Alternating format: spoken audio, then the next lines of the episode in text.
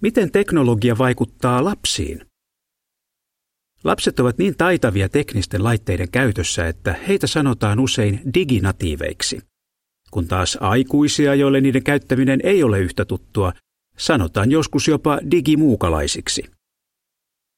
Samalla jotkut ovat huomanneet, että nuorilla, jotka viettävät paljon aikaa netissä, on taipumus tulla riippuvaisiksi laitteiden käytöstä.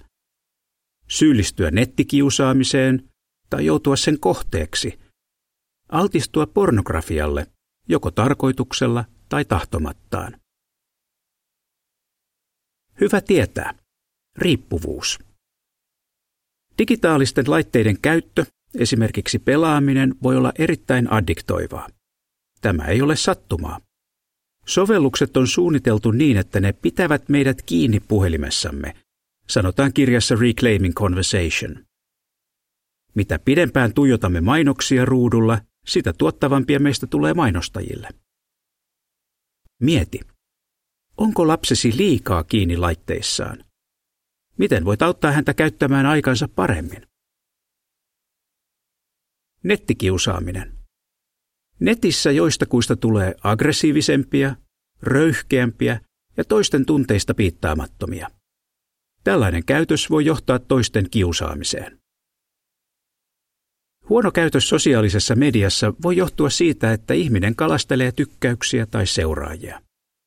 Toisaalta joku voi kokea, että hänet jätetään joukon ulkopuolelle, esimerkiksi jos hän huomaa, että häntä ei ole kutsuttu joihinkin juhliin ja se voi saada hänet tuntemaan, että häntä kiusataan.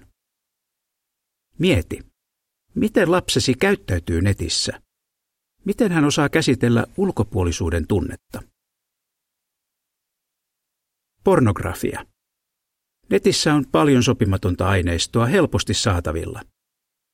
Vanhempien on hyvä ymmärtää, että vaikka estoohjelmista voi olla apua, ne eivät ole aukottomia.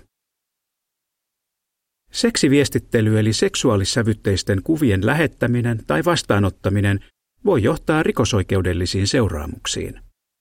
Joissain tapauksissa, riippuen paikallisista laeista ja asianosaisten iästä, Seksiviestittelyn takia voidaan nostaa syyte lapsipornon levittämisestä. Mieti, miten voit auttaa lastasi vastustamaan kiusausta katsoa tai lähettää seksuaalisia kuvia?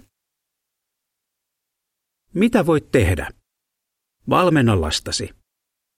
Vaikka niin sanotut diginatiivit saattavat olla uskomattoman näppäriä teknologian käytössä, he tarvitsevat silti ohjausta. Kirjan Indistractable mukaan se, että antaa lapselle älypuhelimen tai muun laitteen ennen kuin hän osaa käyttää sitä oikein, on aivan yhtä vastuutonta kuin jos antaisi hänen hypätä pää edellä uimaltaaseen, vaikka hän ei osaa uida. Raamatun periaate. Opeta lapselle tie, jota hänen tulee kulkea, niin hän ei vanhanakaan poikkea siltä. Sananlaskut 22.6. Valitse seuraavista ehdotuksista ne, joita haluat kokeilla, tai kirjoita omia ideoita. Keskustele lapsesi kanssa hyvästä nettikäyttäytymisestä. Auta lastasi käsittelemään ulkopuolisuuden tunteita. Estä laitteilla pääsy sopimattomaan aineistoon siinä määrin kuin mahdollista. Tarkista tarvittaessa, miten lapsesi käyttää puhelinta – Aseta aikaraja laitteiden päivittäiselle käytölle. Älä anna lapsen pitää laitteita huoneessaan yöllä.